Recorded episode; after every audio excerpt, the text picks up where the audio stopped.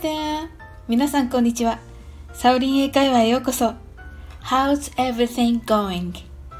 ご機嫌いかがでしょうか？今日もお越しいただき、本当にありがとうございます。いつもいいねやコメントをありがとうございます。大変励みになっております。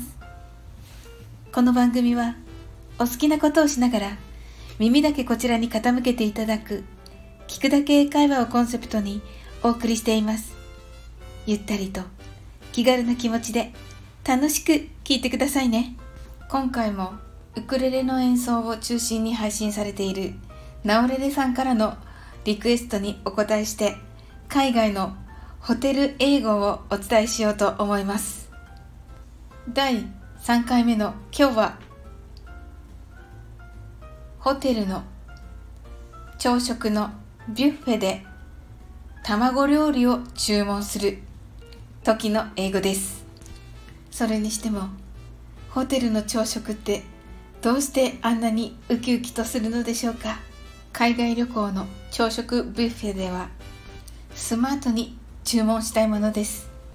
このビュッフェという言葉ですがもともとはフランス語です。スペルは B U F F E T です。発音はブフェになります。英語で注文するときは卵料理の種類を言って後ろに please をつければ大丈夫です。今日はいろいろな種類の卵料理の練習をしてみましょう。まずはスクランブルエッグです。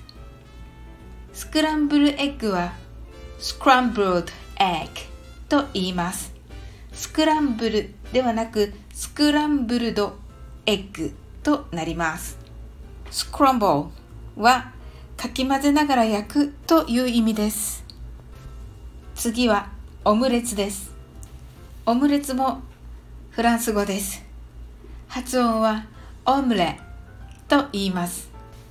最近大人気のマフィンの上にベーコンを乗せてオランディーズソースをかけられたエッグベネディクトこれに使われている卵がポーチドエッグです英語では poached egg と発音します。Poached は P O A C H に ED がついた言葉で魚や卵を静かにお湯の中に入れて茹でるということを表しています。日本語では落とし卵とも言われ中がとろりと半熟のまま出てくるとても美味しそうな卵料理です。次が目玉焼き。Fried egg です。直訳すると焼き卵のようになりますね。Fry は日本語ではフライ油で揚げることを意味しますが英語の fry は油で炒めることを意味します。ちなみに油で揚げるときは deep fry と言います。目玉焼きの焼き方はたくさんありますので後日また配信させていただきます。それでは最後にゆで卵です。boiled egg と言います。boil というのが茹でるという意味です。このゆで卵の茹で方も後日お伝えしたいと思います。それではゆっくりと練習してみましょう。スクランブルエッグ。スクランブルエッグ。オムレツ。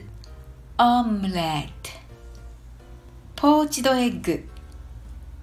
poached egg 目玉焼き。Fried egg ゆで卵 boiled egg ありがとうございますそれでは早く言ってみましょうスクランブルエッグ scrambled egg オムレツ omelette ポーチドエッグ poached egg 目玉焼き fried egg ゆで卵 boiled egg Thank you. How was it? I'm sure you did it. それでは日本語を言いますので卵料理の後に please をつけて言ってみてください。スクランブルエッグをお願いします。scrambled egg please オムレツをお願いします。 omelet please ポーチドエッグをお願いします。 poached egg please 目玉焼きをお願いします。fried egg please ゆで卵をお願いします。 boiled egg please Thank you. How was it? I'm sure you did it. 今日も楽しく配信させていただきました。最後までお付き合いいただきありがとうございます。コメントやフォローいただけると本当に嬉しいです。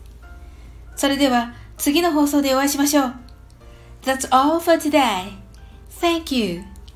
See you!